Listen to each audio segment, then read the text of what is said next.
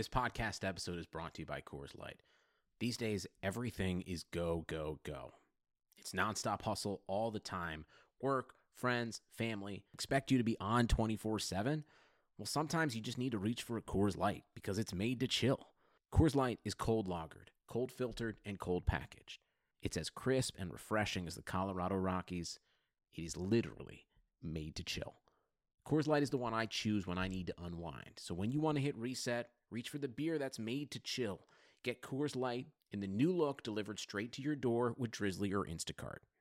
Celebrate responsibly. Coors Brewing Company, Golden, Colorado. Hey, Steeler Nation, it's Robert Golden, and you are listening to the SteelerNation.com podcast. Hello, Steeler Nation, and welcome to your SteelerNation.com podcast, sponsored by Total Sports Enterprises. I'm your host, G Striker, and with me are both of our in house draft gurus and writers for Steeler Nation, Matt Papiernik and Ben McCallion. Matt and Ben, how are you doing, gentlemen? Fantastic. Doing great, Strikers. That's great. And and uh, as we were noting a little easy, earlier in the episode, we're happy to see that Ben is working on his draft beard since the last time we have spoken. It is looking magnificent. Uh, every time I sneeze, I think mine grows the amount you've had so far, but it's it's fine. I'm happy with it. And that, of course, yours is coming along nicely. You're gonna have to shave that off here for your wedding in a couple in in, in a couple weeks here, Matt. Uh, no, she actually likes the beard, so I'm a.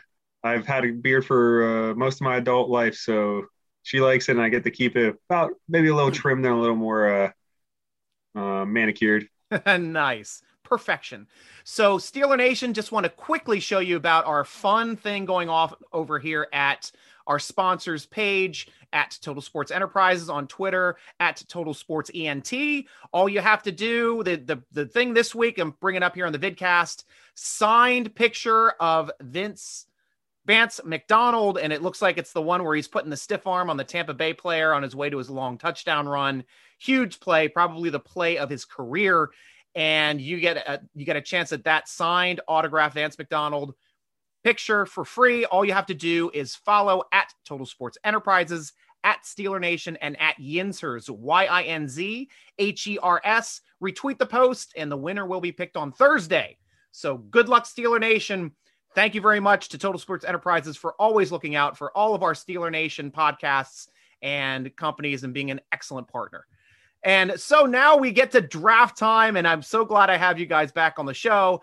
Uh, thanks to you guys specifically, I am starting to get better at understanding where players are going to fit in, how this draft is going to shake down, because I love your insight. I love your your your breakdowns of the draft players and individual players on the site itself. Steeler Nation, you got to go over and check out the draft section that we have for some of the breakdowns for a lot of these players that look like they're going to be slotted into this area where it looks like the Steelers are going to be picking. And the ah oh, crike. I wanted to talk about one quick thing before we started getting into the draft. So I'm going to downshift a bit.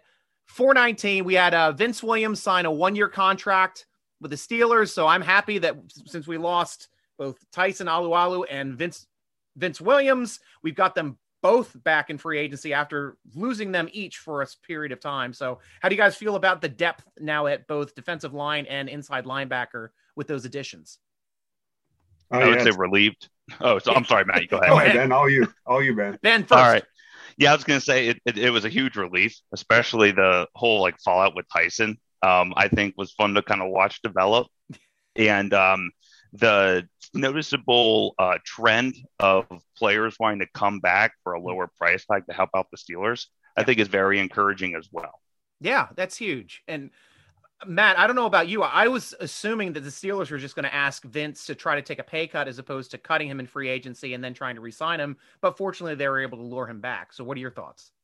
Yeah, I was kind of surprised uh, that Vince was cut to begin with, like you kind of yeah. said. I, I thought a pay cut was coming or, you know, an extension to push some money out, but, you know, yeah. he was cut and came back, you know, kind of ended up being the best of both worlds. He got to stay where he probably wanted to be to begin with. And uh, like Ben touched on, you know, seeing all these players willing to come back, take, take pay cuts, you know, Ben, Juju, Vince, yeah. Tyson, you know, it's it, it's huge and it shows you the type of organization the Steelers are and the type of players that, you know, they they recruit and get in and in free agency as and uh, that they draft. You know, it's it's a special organization, and that this is just a testament to that. And I'll tell you, Mike Wallace agrees with you because he just put out uh, a couple tweets and in, in an interview as well, talking about there was no place in the NFL that he has played that was like playing for the Pittsburgh Steelers. The family atmosphere, the professionalism with the coach that will never play games with you, tell you exactly what is on his mind. So, you know, you know where your role, you understand your role, and you have to do your job. And if you don't do your job, obviously he's going to tell you you're not doing your job. He even mentioned uh, Kevin Colbert on how they worked seamlessly with the Rooney family and how it felt like a family atmosphere. I mean, I assume going for that bigger money down in Miami, beautiful weather, beautiful women, not a family atmosphere. Going up to Minnesota, hell of a lot colder not a family atmosphere. And, and he did mention he enjoyed playing for the Ravens as well, but he still, you know, just the situation in Pittsburgh for him was the absolute perfect blend of excellent coaching, excellent people across the board, family atmosphere, and just was the perfect place in his mind to play. And he played in a lot of places. So that says that, like you're saying, Matt, it says a lot for being a Pittsburgh Steeler and a reason why they come back. And another person that just came back, Josh Dobbs. So now the Steelers have four quarterbacks on the roster. Matt, I want to start with you this time. With four quarterbacks on the roster, how high do you think the Steelers are going to be at picking a quarterback this year? Um, I honestly could see them not picking one at all and kind of going what they did with uh, um, Hodges and select, just picking up someone out of uh, as an undrafted free agent. You know, when they got Duck, you know, he kind of yeah. really put on, you know, just gives you that camp body, you know, gives you an extra scout team body. Mm-hmm. But um, unless you know by some unique scenario where someone like Fields or you know Trey Lance or someone is there in the high mm-hmm. teens or even at the pick 24, you know where they can get that heir apparent to Ben. I don't see them taking one in the middle rounds or even some of the late round guys. You know they have a good yeah. quarterback room. Ben Mason, Haskins is almost kind of their late round quarterback in my opinion this year. That yeah, their undrafted guy to come in be that upside guy you know, be that camp body. And then Dobbs, you know, him and Ben get along great. So they have a full quarterback room, and I'd, I'd be surprised to see them draft one. Like I said, unless something crazy happens. And and Ben, are you on the same page? Is there any quarterbacks that you'd pull the trigger on that you could see possibly falling to the Steelers? I mean, no, not really. It's already a full room as enough as it is. I mean, they're at capacity. Mm-hmm. Um, you know, as Matt was saying, unless there's an ungodly, amazing bargain um, right around the you know, that 24 spot, maybe a little bit early where they want to trade, whatever. Yeah. Um, I would say to pass up and and just focus on on what has to be addressed at hand. And and it's interesting also with Dobbs joining and where they're going to slot him. He and funny enough, Dobbs is the only quarterback on our roster with no starting experience. So you had um, he was, I think he was in Jacksonville the year that they had Duck and Rudolph uh, starting. That's right. They traded him right at the beginning of the year to get some draft value because he was on the initial roster. Um, yeah. So that's, it's just an interesting outcome for his position because you expect him to have some experience being in the league for four years. He's definitely got, like, like you were saying also, Matt, he has Ben's ear. They always seem to be talking and sometimes he sees things that Ben doesn't. And Ben even credited Dobbs the one time on a play where he and Juju were working together and Dobbs saw something. They went right back to that play. It was a touchdown the next play. So, you know, those types of things, even if he's going to be a practice squad quarterback, uh, he's the type of guy that can still help out at home on game day uh, and still try to be the best that he can be to, to making Ben's hopeful might be his final year be the best that he can have. So uh, to me, that was a fun pickup to have, and we'll, we'll have to see how he how the quarterback room shakes down now with Rudolph and the Haskins and and Dobbs because you do have veterans that are kind of question marks on who's going to be able to take that seat at number two. I'm personally happy with the way uh, Rudolph has progressed.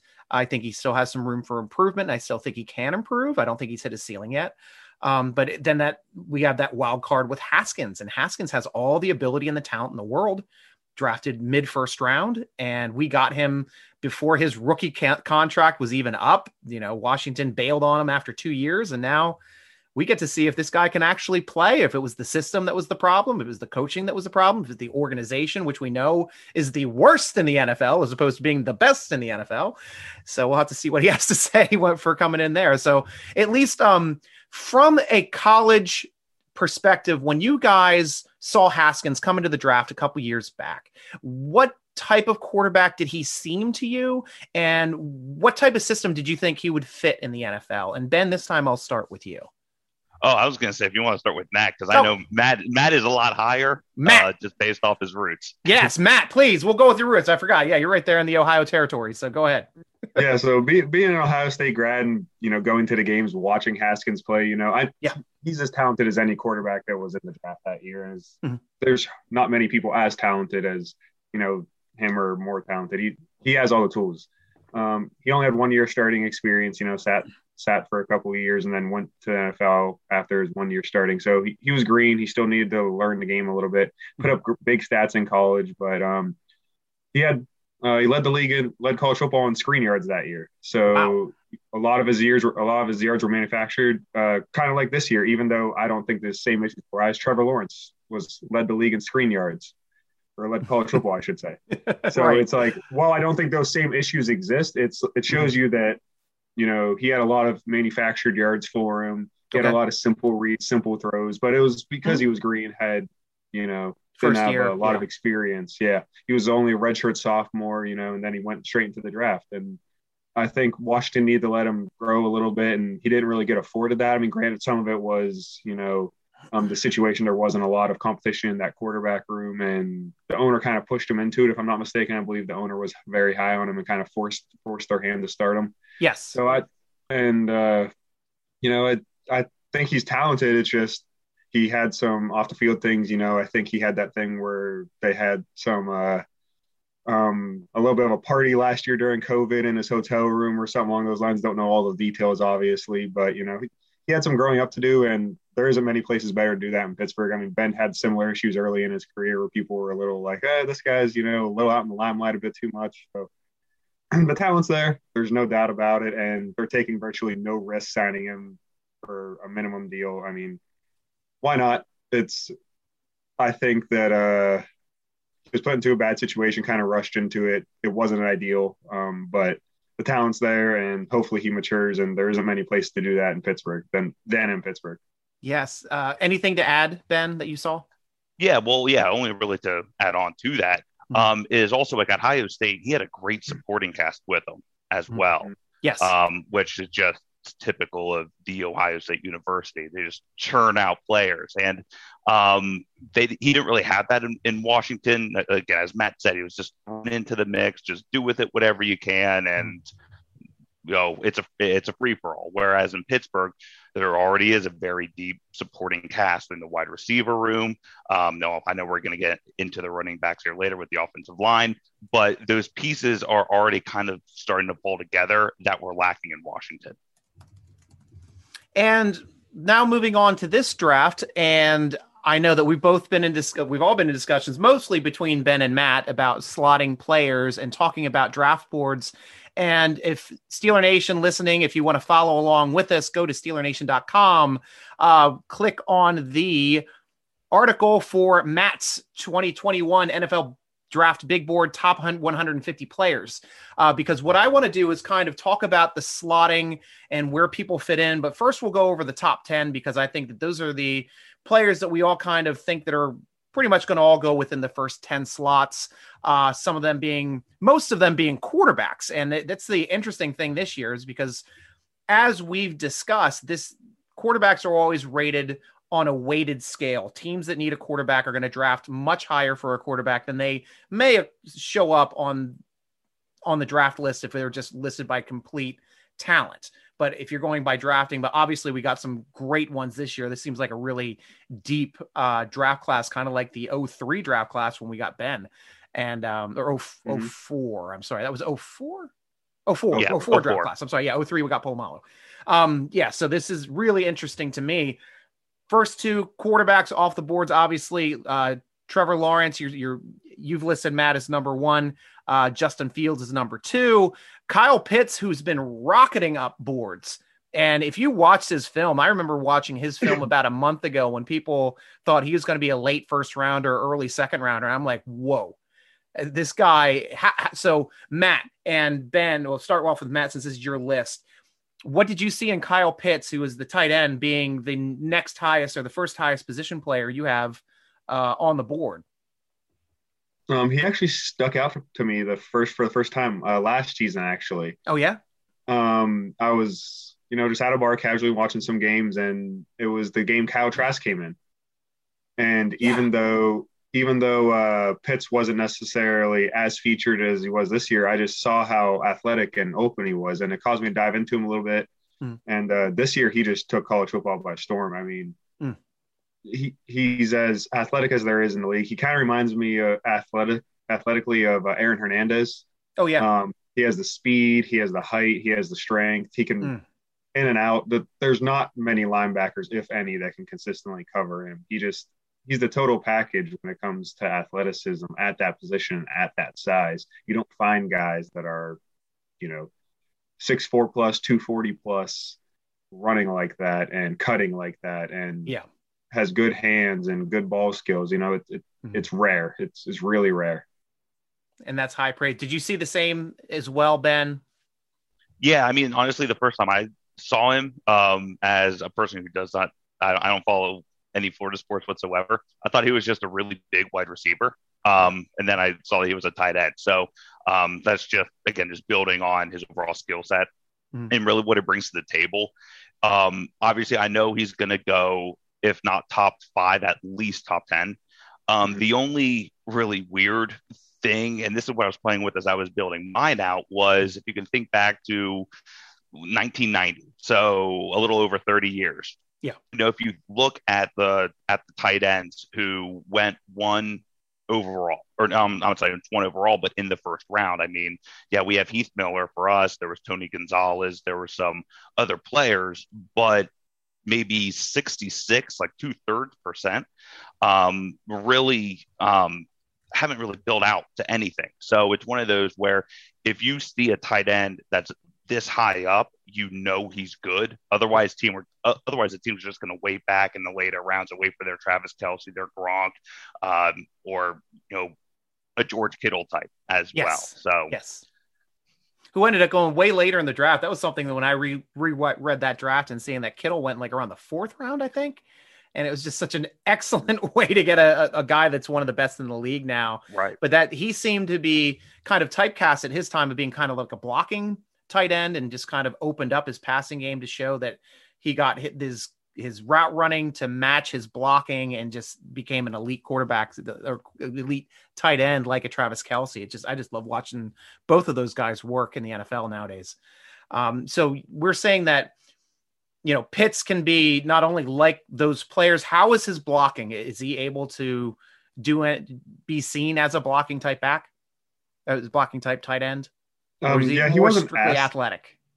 Yeah, he, he wasn't asked to do it a whole lot at Florida. You know, he was one of their better off better uh, options in the passing game and kind of a focal point, um, especially because they run a decent amount of spread, so they like to flex the tight out tight end out a bit. But he was always a willing blocker. Um, he was never never shied away from it when they asked him to do it. He never wasn't like he olayed blocks or you know just kind of got in the way of his guy. He definitely tried. He put he was able to drive some guys back. You know, he has the guys, he has the strength. You know, just not being asked to do it a lot of technique needs a little bit of work. But if he if someone asked for him to come in, you wouldn't be immediately disappointed and say, okay, we can't really do in line in the running game. But he's not going to be that, you know, that Vance McDonald who can just drive um, defenders back in the running game, or that Yeah. Keith Miller that was really able to drive and get, open up holes. He that's not him. That's not what you're going to ask him to do either on offense. Yeah. But he's more than willing to get in there and stick his nose in there. It's not like he's just a receiver.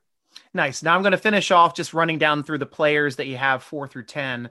Uh, you got the wide receiver, Ja'Marr Chase out of LSU. You got Sewell, the first tackle off the board at Oregon at five. Patrick Surtain, cornerback at number six from Alabama.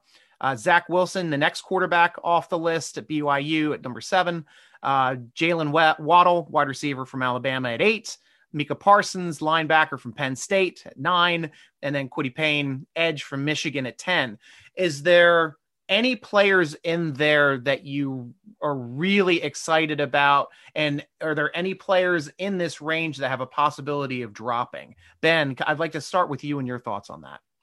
Yeah, I mean, I I'm high on SEC or um I would say any wide receiver in the SEC. You know, if you're looking at LSU, if you're looking at Alabama, with Chase, Waddle, uh, Smith, obviously Heisman winner. Mhm. So those are guys I, I agree they're going to be top ten, and this is so as a little bit of a sidebar. There's this overall draft. I think there were 17 of the top 100. 17 of them were wide receivers. wow. So that also shows the depth in this as well, right? Which explains why almost all the top 10 or a big bulk of them Yeah. are, are, are those wide receivers. Um, Yeah. One is the one that I would really add. Um, this is where it's like that number 10 slot Mhm. is uh, is Michael Parsons out of Yeah. Penn State being you know, linebacker, Mhm. um, where you would pay, you know, Michigan, so it's two Big Ten guys. Mhm. It's really, you know, that 9, 10, 11, 12 range that Mm-hmm. you get a lot of gray area. I mean, I would add Michael Parsons to that. Yeah. Um, and really, that's really it, quite honestly, for me. Nice, and it's a great list here, Ben. Is is there anybody that you could see sliding possibly into the uh, the, the mid teens? Um, off of the names that you just said, not so much. Um, Oh, sorry, Matt. I meant to direct that question toward you. Are there any that you can Oh. see sliding from the names from your top ten? Um, Because I guess it just comes down to what the teams are looking for, and then if they draft the slots of need, then those players would start to drop. Yeah, I could see, you know, maybe Parsons sliding just a bit just because he sat out this year, you know. Okay. Yeah. There were questions about, you know, he what he needed to develop was mainly his instincts. Mhm. You know, he has the full package else and that and sitting out for a year, you're not going to be able to really work on that. But I still don't see him falling far. Uh, Sir Patrick Surtain maybe sliding a little bit just because teams may prefer one corner over the other. So he may slide to the second or third corner if Okay. they see Jaycee Horn or, you know, one of the others, you know, up ahead of him. But Yeah. I don't see a huge slide here. And then you always got a couple trade ups, people reaching for, you know, pass rushers or tackles, or in this draft, maybe some of the wide receivers or a quarterback. But Yeah. so you could slide a little bit, but uh, there's not a guy that you see an obvious slide here. Now we're going to talk about the slots that you have from 11 to 20. And these are probably also players that the Steelers have very little chance of, of getting unless they try to move up if somebody slides to a range where they're comfortable in moving up. And the number 11, you have uh, Rashawn Slater, offensive tackle from Northwestern. 12, Devonta Smith, wide receiver, Alabama. 13, your next cornerback, we we're talking about Jaycee Horn from, from uh, South Carolina. 14, Trey Lance, the next quarterback off the board from North, North Dakota State. 15, Alijah Vera Tucker, offensive tackle from USC. Uh, then you have uh, Trevon Moehrig, uh, safety from TCU. I hope I'm saying that correctly. I'm not as up on these drafting drafting uh, players' names as you guys are. And then we have uh, 17, Christian Darrisaw, another tackle, Virginia Tech. Uh, Rashod Bateman, wide receiver, Minnesota. Christian Barmore, defensive tackle, Alabama, and then Jeremiah Owusu Koramoah, linebacker out of Penn State, the very athletic linebacker out of Penn State. Um, and is he the edge player? Mhm. That Yes, gentleman? yeah. Yes, yeah. So um, there's there's a group right in there. I, I think personally, I could see the Steelers maybe getting excited over Trey Lance, maybe Jaycee Horn, maybe uh, Jeremiah from Penn State. Uh, are there any other players that you guys can see as a possible target? Matt, I'll start with you this time. Um, you know, if Trey Lance were to fall, you know, they might get enticed, but like me and Ben said, they might not be huge in a quarterback. And I honestly see him going a lot higher than where I have him ranked. Yeah. Um, I see him going top 10 pretty easily, but Okay. you know, he could slide just because of his experience. Mhm. Um, one of the tackles, you know, because that's a lot of preference as well. Yes. Um, you, it's kind of all mix and match just after uh, Sewell up top. So, you know, one of them could fall, especially because a couple of them have some position versatility where they could play guard. And there's even talks about uh, Vera Tucker even potentially sliding to center if they really asked him to. wow. So that would be big for the Steelers. Um, some of the other positions they don't need. It's not like they're going to go draft, you know, Rashod Bateman if he falls to them or trade up for him. They're not going to go for a wide receiver or something this high. So True. True. There's a couple that could be interested in, but they don't all fit a position the Steelers necessarily need. You know, it's not high on the list. But um, th- this is the area where you could see a couple players slide into that early 20s. Yes. You know, as people start to go towards needs on their draft board because there's not a huge, as big of a gap as top 10 players of talent. But you know, it's, it's if one of the tackles that has a little position versatile fell, I wouldn't be upset if they took them, especially because they they've proven that they could uh, definitely help open up that run game that Mr. Rooney talks so much about. Yeah, that's great. Uh, ben, is did you see anything differently, or you're on the same page as Matt here for the next ten? Yeah, I'm pretty much on the same page. I um I will say I love Rashawn Slater out yeah. of Northwestern. Um, I after um after Sewell, um, I have him as my number two offensive tackle. Mm. Um, so I'm very high on him. And outside of that, you know, as as what Matt said, I mean, Steelers really going to be playing in that market. There's not going to be a real urge to grab anyone yeah. um, here if they're sitting at 24. Gotcha. So now we're getting into the range where Steeler fans can start getting excited, and I think this next 10 really encapsulates a lot of the names that Steeler fans have been arguing about, talking about on who we think are going to be the next, you know, possible Pittsburgh Steelers. And I'm actually going to I'm going to go from 21 to 33 just because I like a lot of these players that are right around 30, 31, 32, 33. I think they might be some of my favorite players here on this list. So 21, we have got Greg Newsome the other cornerback from uh, from Northwestern. Uh, Teven Jenkins, offensive tackle from Oklahoma State, 22. Nick Bolton, you have at 23, linebacker from Missouri. Is he an inside linebacker? Yeah. Okay, great. Thank you. Uh, Caleb Farley, another cornerback, Virginia Tech. Travis Etienne at 25, running back from Clemson. You have him as your top rated uh, running back. Do you agree for top that Etienne will be your top rated running back as well, Ben, or would you go? You're more of a Najee Harris guy. Yeah, uh, only because of what the Steelers look for in a running back. Okay, that's the only thing. Yeah, they waited for the Steelers. I'd agree with this. Um, Jaelan Phillips, edge player from Miami at 26. Uh, Azeez Ojulari, edge from Georgia, 27. Zaven Collins, linebacker from Tulsa, 28. Rondale Moore, wide receiver, Purdue, 29. And then at 30, you have Jayson Oweh, the edge from Penn State, the other edge. So uh, they got a lot of good linebackers over there, Penn State this year, it looks like. A lot of good defensive players coming early, three in the top 30. Um, now, these are some players that, that I think have gotten a lot of traction. 31, Creed Humphrey, the center from Oklahoma. 32, Asante Samuel Jr., uh, son of Asante Samuel at cornerback from Florida State. And then at 33, Samuel Cosmi, the offensive tackle from Texas. So there's a lot of good players. Now you had Najee Harris just a couple plays uh, players later. You had him at 36 just to include that name in the mix. Landon Dickerson, center from Alabama as well. We'll include that name in this mix. Uh, Ter- Terrace Marshall, who had 34, that's a wide receiver. We're probably not looking to take in the first round. But let's start talking about this group of players because if the Steelers are drafting at 24, according to this this uh, draft space, uh, uh, or if we're going strictly, if it, if Matt, if it went fell the way you see it, and all 24 players fell off. So all your players from 25 to 32 are left. I mean, you got both top running backs. You've got a good tackle. you've got the top center in the draft. You got some good edge players. You got some another great cornerback who's possibly an option. I mean, this is just like a glut of. I mean, if you ever wanted to trade back, this would be the draft to do it because you can get the players that you want and get some more draft capital. So um, Matt, I want to start with you and uh, and talk about what would you do, being the uh, since this is your list, who would be your highest um, pick then on this, or your most uh, who would you draft? Um, who would I draft? That's a that's a tough one. Um, it would be nice to be able to see the future and see who's going to be around the later rounds. So, um, right. but um, going with the Steelers, uh, if I had to pick, and just knowing some of the people later in the draft, mm-hmm. I'm I'm probably going to Sante Samuel Jr.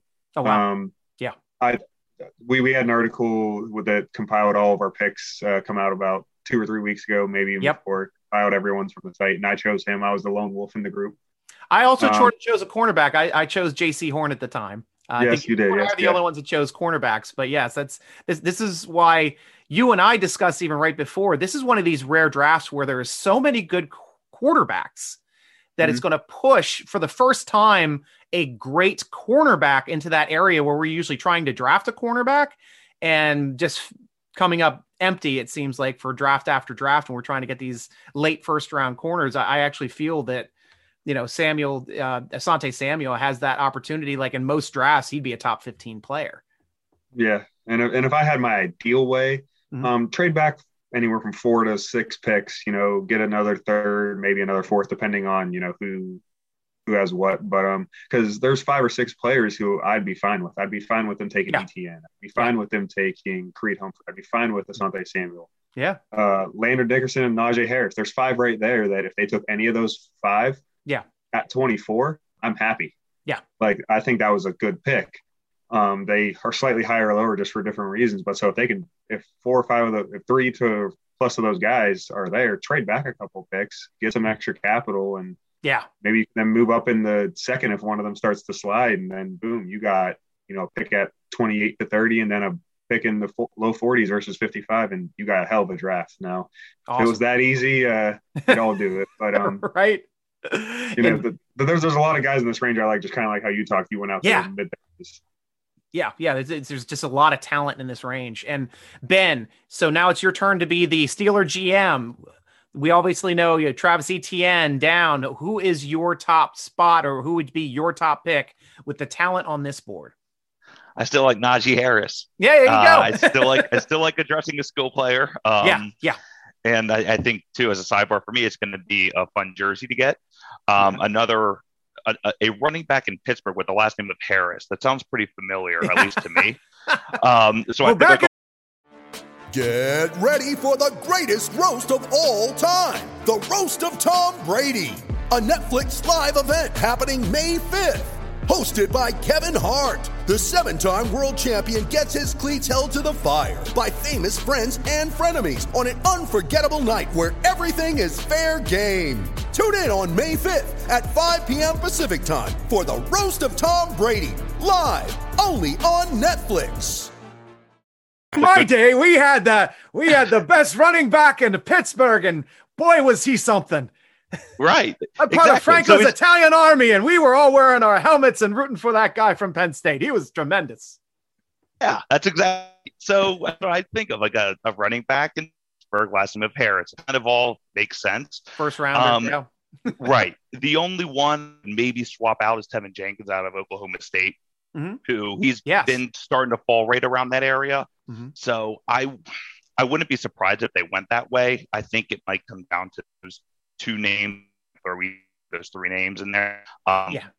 I like Harris at 24. That's just The economy is made up of real people doing real stuff, and it affects everything. Which you obviously know since you're a real person doing real stuff. Marketplace is here to help you get smart about everything beyond the what of the day's business and economic news. We dig into the how and the why with the real people driving our economy. From big tech and interest rates to small businesses and what's happening at the Fed. Marketplace breaks it all down so you don't have to. Listen to Marketplace wherever you get your podcasts. Nice, nice. That's great. And for the second round, I know that the Steelers. What's the slotting for the Steelers at the second round? What pick are they shooting for? Oh, they'll be 55. 55. So at pick 55, I'm going to go like pick 50 to 60. We're going to talk about these players. Uh, you have Mac, Mac Jones, actually quarterback, going right at 49. So I'll just mention him as well. Uh, Jackson Carman, offensive tackle out of Clemson. Uh, Dyami Brown, wide receiver, North Carolina. Jalen Mayfield, tackle out of Michigan. Eric Stokes, cornerback from Georgia. Jabril Cox, linebacker, LSU. 55, Jamar Johnson, safety from Indiana. 56, Elijah Moore, wide receiver, Ole Miss. Um, Levi from Washington. I'm not even going to try to pronounce his last name. Defensive tackle. Uh, Cameron McGrone, linebacker, Michigan at 58. Elijah Molden, cornerback, Washington. And then 60, you got Michael Carter, running back from North Carolina. So a lot of defensive players, it looks like, in this range, and a couple good tackle options. Uh, so if, if you got, let's see, the first round, I know, Ben, you went with Najee Harris as your running back. So who are you pairing with Harris in this group? So I would be looking at the second batch of offensive tackles Mhm. here for you know a 50-50 spot. Yes. Um, I ju- I like Jalen Mayfield. There is one, um, Sam Cosmi. He's another Yes. one as well. Yep. Um, and might be a little higher on my list in, in, in comparison to, to Matt, but um, the offensive tackle out of North Dakota State, uh, it's Radunz. Nice. Spence, I probably said that correctly, but really, I would address again if you are looking at Harris there in the first, I would look to address the offensive tackle there in the second. Very nice. Matt, who's your option now since you went cornerback in the first? Yeah, since I went corner, um, it really has to be offense here, whether it's offensive line or running back. Um, yeah. I'm with Ben. I do like some of the offensive tackles. I'm just a little lower on where they need one. I think they're committed to Banner and Shoot out there. Agreed. Um, at least for now, even though I wouldn't mind Dillon Radunz. I have him in the low 30s, I think, or you know, I, I wouldn't even mind if uh, they took Jalen Mayfield. I think he has talent, but um, I'm probably going out of this group. I'm leaning Michael Carter. Um, nice. I, I, I think he's a very talented running back. Um, he's fast, he's quick, has ball skills, catching out of the backfield. Um, if they're going to take a running back in the second round, um, I would really like him, especially in this general region. Um, you know, he he has a skill set that would pair well, especially with someone like Benny Snell in the backfield, who's more of that bruiser.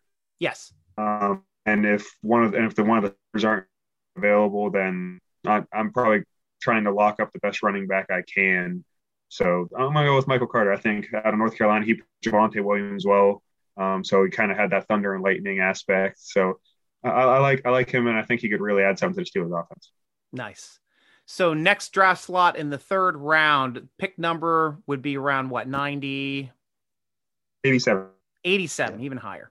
So let's do we'll shoot for like 83 to 93. So we've got center Quinn Meinerz from Wisconsin, who the Steelers already talked to. Uh, you got an edge there, Elerson Smith from Northern Iowa, Milton Williams, defensive tackle, Louisiana Tech, Amari, Ro- Amari Rogers, wide receiver from Clemson, Trey Sermon, running back from the Ohio State. I like how you put that there, Matt. They're showing your homerism.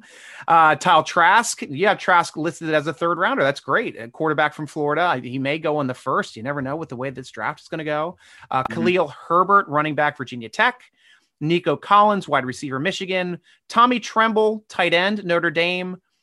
Uh, Robert Hainsey, offensive tackle, Notre Dame. And then Tyler Shelvin, defensive tackle from LSU. So you went first round cornerback, second round running running back, correct? So now mm-hmm. who is your pick in this slot? Um, I'm probably leaning O line now. So um, someone just above this as well, Josh Myers out of Ohio State, him or Quinn Meinerz, if either yeah. of them are there. Yes. Um, I'm fine with either of them. I'm really sure if that center position, you got BJ Finney there right now penciled in. Yeah. Um, I think he's better as a backup to both center and guard, but uh, yeah, you know, I think both of those. Finney is yeah. a spot player. He has never started more than I think four or five games in a season, mm-hmm. so he is not he's not a starter. So I'm hoping that they find somebody that can come in and help him out in the season because I don't see yeah. him finishing the entire year personally. Yeah, probably rolling with one of those centers. If they don't go running back, I like both the running backs you mentioned, Trey Sermon and Khalil Herbert here. Nice. I like them both a lot as well, but um, I already said that and you don't need that many running backs. Uh, right. So I'm, I'm, going with one of those two centers, whoever whoever's right. there, uh, Quinn Meinerz or Josh Myers. If, if either of them are there, I'm I'm hoping. Okay, and Ben, you went running back first. You went offensive tackle second. Who is your third? So I'm kind of torn between a center and a cornerback. Yeah. At this spot, um, almost like a backfill of what Matt said. Yeah. Um, where I mean, obviously, as you had just said, you know, the center is a huge, almost a pain, but a definite need there on the front end. Yeah. Um, you know, and I love Quinn Meinerz as well. I think he, and he's and just watching his workout videos, he's he's an animal. He's yeah. an animal. He's so much fun to watch. Wow. Um, and you really don't want to bank necessarily on getting some good depth at center in the later rounds. Mm-hmm. I mean, Trey Hill um, I have kind of just like lingering in there out of Georgia. Yeah. Um, and Michael Menet of Penn State, I really don't see him being available or being more available um, there in the fifth round. So that's mm-hmm. where you start to get into that weird territory. So that's why I'm starting to look a little bit more on the corner side. Yeah. If those na- if those top names are that Matt just mentioned, yeah. um, where you get into um, Eric Stokes is one. Matt, I don't know. I didn't hear. I don't remember hearing his name off the list that Striker was reading off, but he's one. Mm-hmm. Uh, Kelvin Joseph is another one where he's one where he. I think he has a high ceiling, and I think he's going to be available there in that third spot as well. Um. Uh, and really, that's about it. So I would go either center or corner, quite honestly. And Nice. there's a there's one guy that's a kind of a sleeper center as well that um, striker that mentioned is Robert Hainsey. Yeah. Um, he played tackle at Notre Dame, but he took some center snaps at the Senior Bowl to prove some position versatility because he's not he's he's not going to stick on at tackle in the NFL. Um, he Yeah. just lacks a little bit of the foot quickness and athleticism to stay out there. So he's a sleeper pick as well. But yes, co- corner is definitely a need, and I'm I, I would agree with some of the picks that you had in there. Awesome. So we'll stop right there at three rounds this time. We'll go a little deeper, I think, probably in our next podcast. We're trying to do one either Monday or Tuesday next week before everything gets crazy for both of you guys specifically. But it's time of the podcast. We're going to start taking questions from Steeler Nation. So Twitter, YouTube, and the other one that you're on Facebook. Go ahead and uh, ask some questions now. We're going to take the questions first from SteelerNation.com football forum. Sign up, it's free. And I ask every week for questions from our forum members. And the first question we're going to be taking today will be from Drink Iron City, who we usually end with, but this time he got on here first.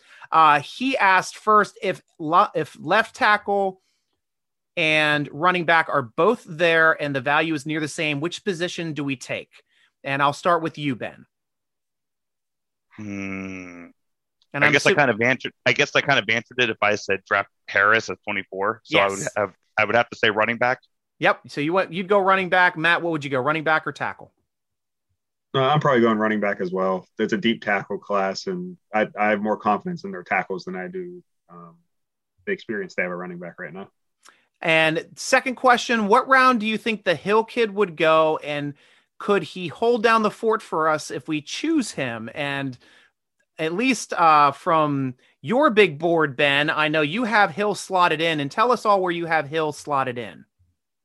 Hill. I have a couple of different hills. Uh, Hill, oh, sorry, this would be the, I, I apologize. I'm, I'm assuming Trey Hill because it says center. yes, but- cent- the center. Yeah. Yeah. There's okay. Kylan Hill, the running back as well, but I'm assuming they meant Trey Hill. Yes, the Right. center. Yeah. center. So yes. right. Okay. So Trey Hill, I have him in the third.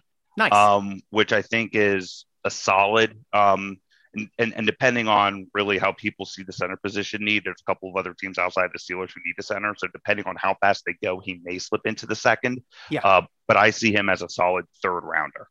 Nice. Last question from Drink Iron City. What about draft parties or get togethers specifically for the draft? Do any of you guys have those kinds of plans or watch from home? I'm going to start off first. Uh, usually, I used to love it when it was two days because my friend and I would grab a case of beer and we'd stick there for the overnight. We'd watch the draft both days, the whole time, screaming. I think the last time we did that was the year that we moved up in the draft to get Santonio Holmes. So that was a really exciting first day um and we and that was a fun way to watch but now split over three days i haven't been as into the draft except for last year for covid i was doing everything for the draft and just getting excited because i had nothing else to do and i really enjoy the steelers anyway so it was fun to do so this year i'm going to be broadcasting the entire time from the draft from the Steeler Nation platforms at Steeler Nation on on Twitter, from SteelerNation.com on Facebook, and from our YouTube page at Steeler hashtag backslash Steeler Nation at YouTube. Uh, so I will be on all those platforms an hour before each draft through the draft every day. So I'm kind of crazy, but you guys have real things going on this year in the draft. Ben, I'm going to start with you. ben, tell us what your plans are for the draft this year. I will be at the um, at the Myrtle at the Myrtle Beach location of Animal House for a a bachelor party. So um, it'll definitely be interesting. You may see me broadcasting out of a bathroom, um, but please bear with me. I will be watching. I will be tuned in. And Matt, I saved the best for last for the answer for this question because you have the most going on for draft weekend. You being our draft guru for the past couple years, this being a big draft day, but you have an even bigger event going on. Tell Steeler Nation what's going on with you. Uh, yeah, so I'll be down in uh, the Daytona Beach area, and I'm, I'm I'm getting married that weekend. Um, awesome. You know, to do we had a COVID wedding last year, so now uh, redoing the whole wedding this year. So uh, I'll still be with Striker. You know, the first round, especially on Thursday, because the wedding ain't till Friday. But um, you know, it's kind of weird. I ex- I a lot of my friends are from Cleveland, and a lot of my buddies um, still live there. So I thought before I realized what data was and it lines up, oh, I'll go up to Cleveland for the draft. You know, we can have a big draft party since it's in Cleveland this year. And I thought that was going to be huge. And I'm like, Yeah. guess what date that is? Guess where I'm going to be? Guess where all of those friends are going to be? They're going to be down in Florida with me. So, Right. So uh, it's it's definitely going to be interesting. I'm going to have to sneak some peeks to see who the Steelers draft, especially on day three, uh, without getting yelled at too much. So what time is the wedding on day day three? Uh, so it starts at five. Oh, okay. Steelers are going to be uh, pretty well in through the draft. We're talking about sixth round, seventh, sixth round, probably around that spot. Yeah, but you know how it goes. The the few hours before that, you're still kind of involved. You know, photos Right. and all the other I know. go on. So I'm gonna be sneaking pics, and I'm sure all my buddies are gonna be sneaking because they're all Browns fans. And Oh, nice. looking. Yeah. So it, it'll it'll be interesting for sure. Luckily, the first day I'll see the Steelers' first round pick easily. I'll be with you, and then the next day I'll at least be able to look at my phone and you Yeah. know go at it as we go through you know the day before festivities. Nice. And Cooley Man asks us, and I'll start with you here, Matt, on this one. Uh, is there a mid round kid you like for running back? Oh yeah, I've I've two, maybe three. I'm really high on. Um, I like Trey Sermon a lot. Um, I think he's gotten bumped up a little bit after his uh, performance late in the year. Um, had huge games in the Big Ten championship in the in the semi playoff. Yeah. Um, I like Khalil Herbert a lot. Um, out of Virginia Tech, he was at Kansas for a little while, then went there and had a breakout year. He's kind of a three down back, but he's a little small, which some teams are, you know, a little shy. And then real sleeper is Kylan Hill. Um, Hmm. I think he's a height, weight, speed guy. Um, showed well at the Senior Bowl. Um, didn't get a lot of playing time this year at Mississippi State because he opted out halfway through the year, but he showed to be a great receiver out of the backfield, and he's a bruiser. So it, he's a good combination to be in there deep. So a lot of mid round guys this year that are definitely options. Nice. Ben, are you in agreement or you have anybody else you want to add? Um, I mean, this is where you get into like the skill players, and this is where like you get you start seeing those names of the flashbacks of like Gronk and all Yeah. those big names that we've used to being seen. Yeah. So um, I, I I do like yeah, Khalil Herbert and and, and Trey Sermon. Mhm. Um, I am a little bit higher on Kenneth Gainwell out Mhm. out of Memphis, who's a running back. Yeah. He's one that's starting to creep up a bit. Another one that's a safety is Richie Grant out of out of uh, UCF. Okay. Um, and he's one that's starting to trend upwards as well. And he's one, um, actually, I think it was Mel Kiper Jr. out of ESPN, um, had a piece that featured him where Nice. he's starting to creep up as well there. He's going to fall, I think, right in that um, mid to late third round, fourth round type of area. And he's a safety. Okay. Um, and yeah, we, we were um, talking about running back specifically for this spot, but that's Oh, sorry. Uh, sorry. I just get excited. I, I get know excited. it's draft time. This is what you guys are born for. He'll hit a couple running backs. He'll hit a couple running backs. yeah, yeah, you did. So Yeah, it's going to gain well. so I'll come back with you, Ben. Uh, if Peyton Turner is there in rounds three or four, do you take him? And I imagine he's a Houston guy. And according to your big board, um, you know, where do you have him slotted personally? So we can kind of tell uh, our resident Houston maniac and resident Cougar Cooley what's going on there. Is it me? Yes, Ben. Oh, okay. Um, yeah, I, I would say I, I have him slotted there as a third rounder. Mhm. Um, but again, it's going back. I see the Steelers still focusing on the offensive line, maybe center at that Yeah. third round. So, I mean, he's he's great, but I think their need is more on the center position than on the defensive line. If he's in the Yeah. fourth, hop on him. Okay. Yes, if he's if he's on the fourth, he's a steal. Nice. And you have anything to add to Matt? Yeah, kind of similar. I have him ranked early third round, you know, maybe middle of the pack, third round. But um, he he- he'd be a good rotational piece on the defensive line to start. He has a lot of juice, um, especially as Heyward gets a little older. You know, need some guys to rotate in there, but it's just not a big enough need right now. And I don't think he is going to play on the edge to back up Highsmith or uh, Mhm. TJ. I think he's more of a hand in the dirt guy. So, like Yeah. Ben said, just not the need there right now. But the, t- the talent's there. It just might not fit what the Steelers are looking for.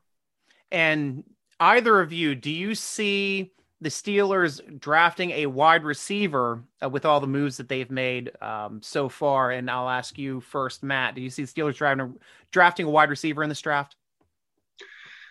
I, I really don't, and if I do, it's a late round flyer kind of special teams guy, maybe a returner. Um, Yeah. Unless someone really falls, like if you see Amari Rogers falling to day three, or Mhm. someone like that, you know, really start slipping down boards. You know, just too good to pass up because the Steelers always take best player available. Um, Yeah. But I, I see at most a late round flyer. You know, their first five receivers are pretty much set with, Yeah. um, you know, their depth chart. So Yeah. unless they unless Same same five really, they had last year. Yeah.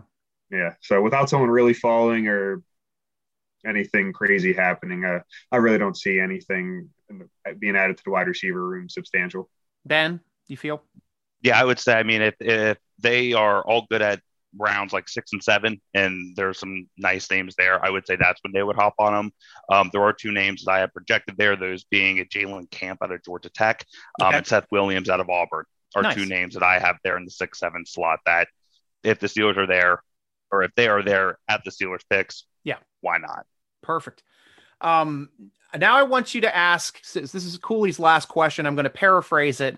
Uh, I want to know who your favorite uh, Rashad Coward, rooting along with you as always. Go Steelers! Day three sleeper. Oh heavens, that I is know there's uh, a lot of positions, but so I mean, like I assume like safety might be a sleeper spot. Wide receiver could be a sleeper spot, as we've talked about.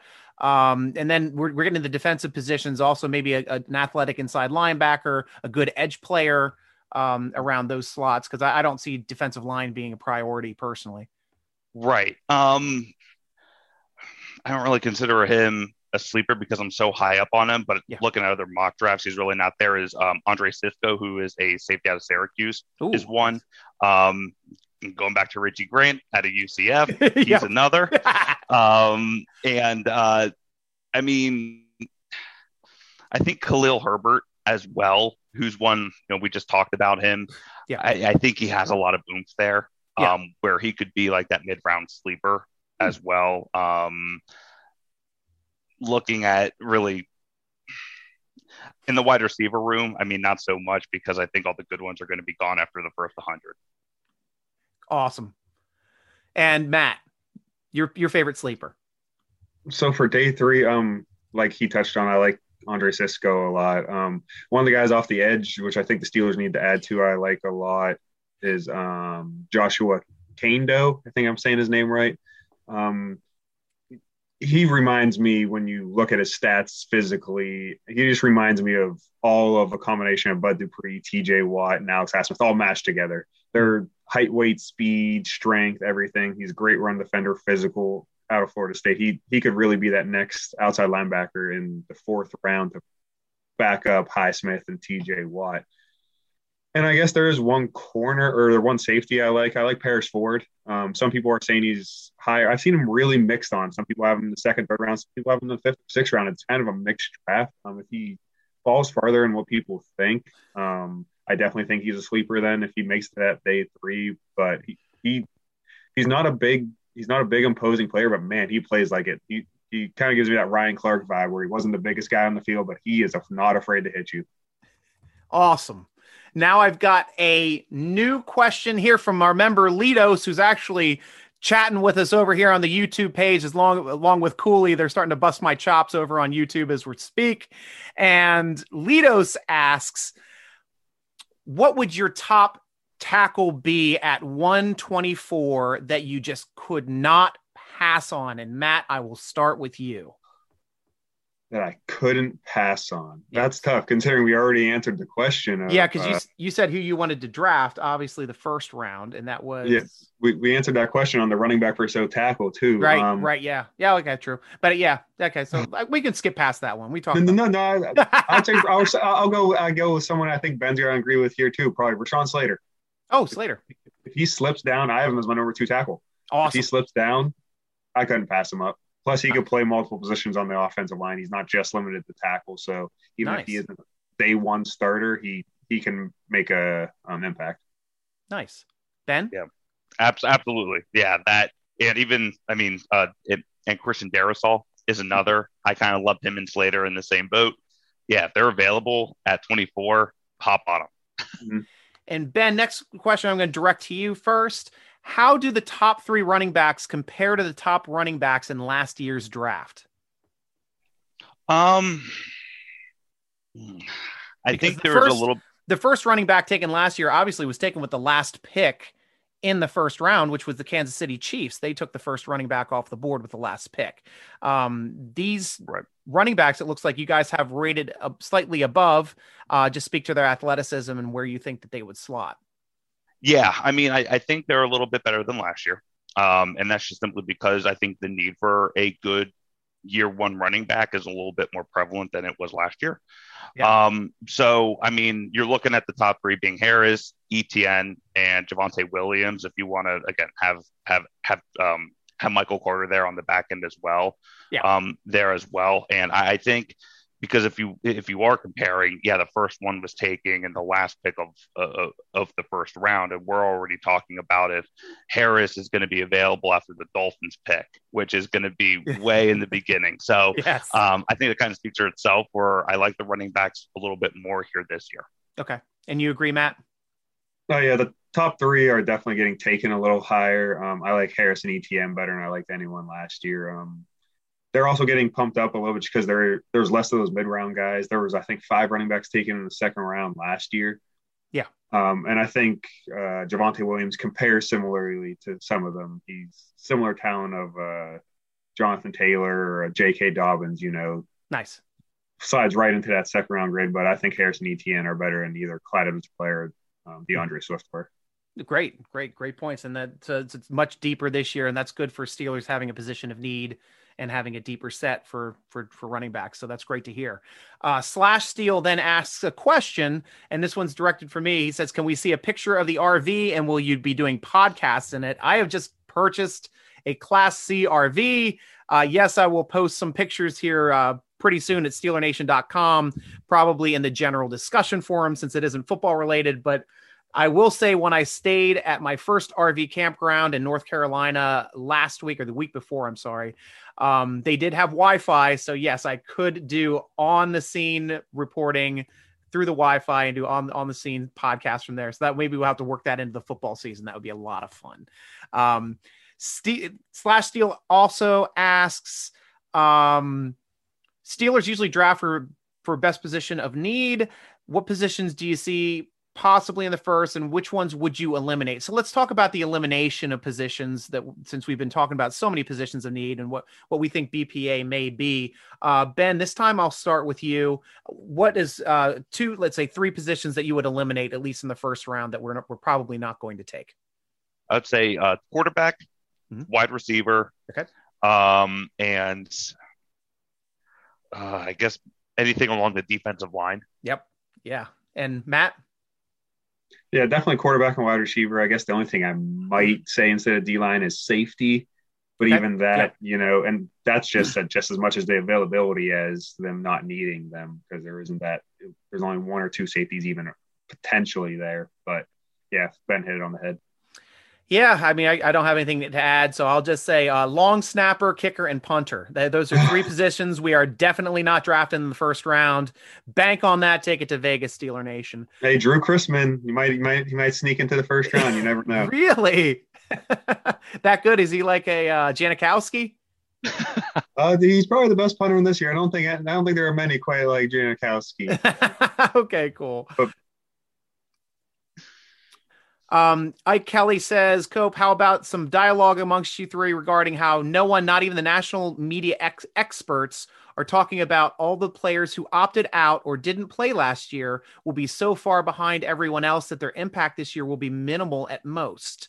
No often, no OTAs, possible limited camps again, shortened preseason, maybe a couple uh, can impact as rookies, but the majority of the depth chart will be mannequins thrown to the wolves against the vets. Do you agree or disagree? This is a fun question. Uh, Matt, let's start with you.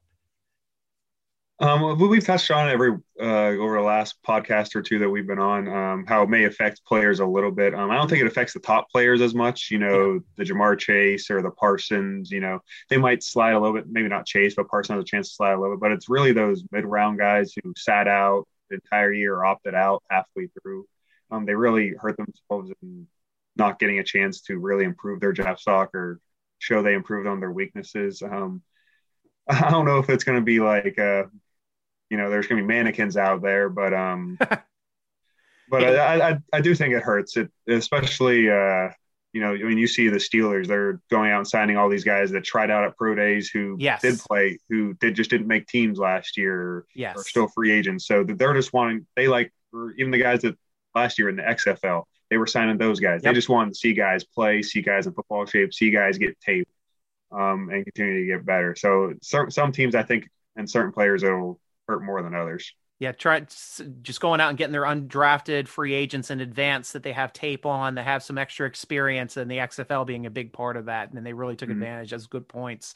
Uh, ben, your thoughts too on the limited uh, play of these players that took a year off? Yeah, I mean, obviously that's why there's so much pressure on the pro days now mm-hmm. as well, and that's why you also see some of those top ten guys, even top twenty-five, where they're having more than one pro day. Yeah. Um, here just to get as much as much exposure as possible mm. to those NFL scouts and coaches as much as they can before the draft itself.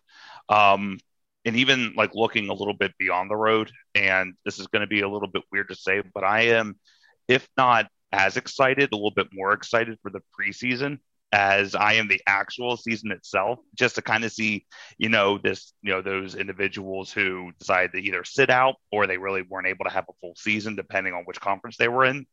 And then, um, you know, those teams taking a chance on them. And then how are they going to perform at that next level? I think that's going to be, um, again, I'm more excited about the preseason, which is weird to say, I know. um, but that's where we're going to be able to tell of, you know, our answer of if there was a huge lag time or a, a huge negative effect on these individuals or not. Yeah, and, and I'm with you too, Ike. I'm still kind of um, taken aback on the fact that there's going to be no OTAs. Uh, everybody's opted out of voluntary, at least. Well, that doesn't involve, involve the rookies that are coming in, but virtual off season again if that happens it's going to be a setback for these guys that have been out for a year and now we have a shortened three game preseason to get these players up to speed so that's going to be another factor and a tougher evaluation for these players on where they're going to slot in and when they're going to start being starters in the NFL.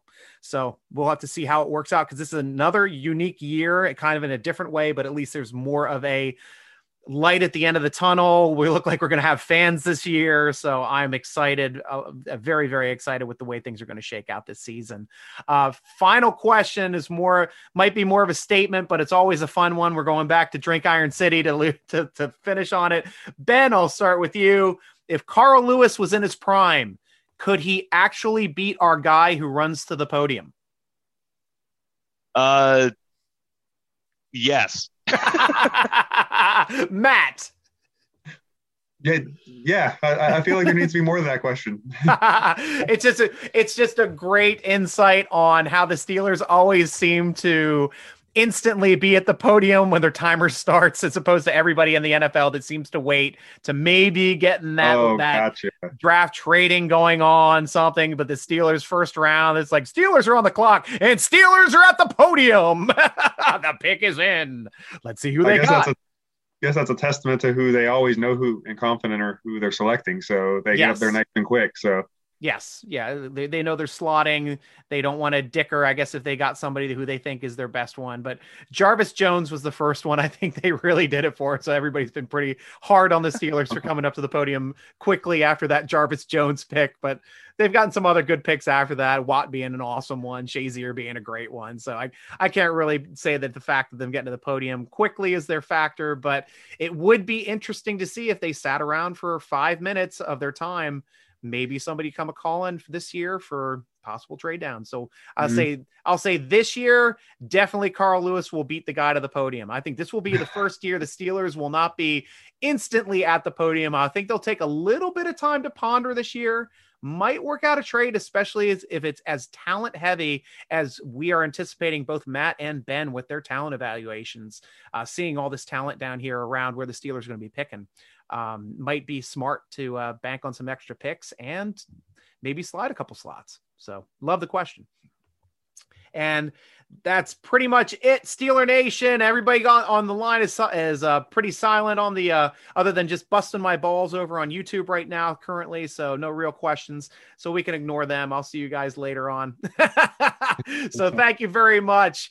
Ben, thank you very much, Matt. Yet again, we'll talk here right after we get off to figure out when we're going to have our next podcast next week, and then I will post that on the Steeler Nation Twitter and Facebook pages to, so everybody can plan and be part of this great conversation. So be sure to start following Ben or keep following Ben at the Ben Sauce underscore duh on Twitter. That is T H E B E N S A U C E underscore D U H.